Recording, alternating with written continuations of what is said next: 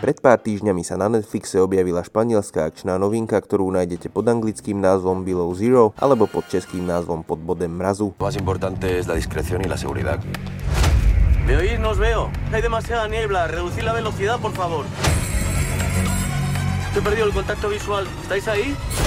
Below Zero sa začína vo väznici. Po naložení šestice zločincov sa nákladné auto, ktoré ich preváža, pohne v ústretí chladnej a hmistej noci. V zadnej časti auta prebiehajú horlivé debaty o živote za mrežami a o plánoch na útek, ktoré sú zdá sa márne. V jednej chvíli však auto z neznámych príčin zastaví. Prekvapení sú zločinci aj členovia policajného zboru. Niekto totiž na cestu nastavil ostnatú reťaz. Privolať si posily je nemožné, motív človeka, ktorý auto zastavil je neznámy. Španielský krimi thriller Below Zero sa môže chváliť pomerne zaujímavou zápletkou, ktorá diváka drží v napätí. Práve napätie je najsilnejšou stránkou celého filmu. Ako skombinujeme s veľmi originálnymi nápadmi scenári, dostaneme pomerne zaujímavý zážitok z Pirenejského polostrova. Príjemné klaustrofobické šteklenie nervov pri pohľade na darebákov v uzavretej dodávke je fajn, zvlášť keď si tvorcovia dali záležať na psychológii postav. Ich konanie nie je vždy úplne príčetné, ale pri filme sa dá prižmúriť jedno oko aj preto, že jednotlivé postavy sú zahrané veľmi dobre a celé je to vďaka nim dobre pozerateľné.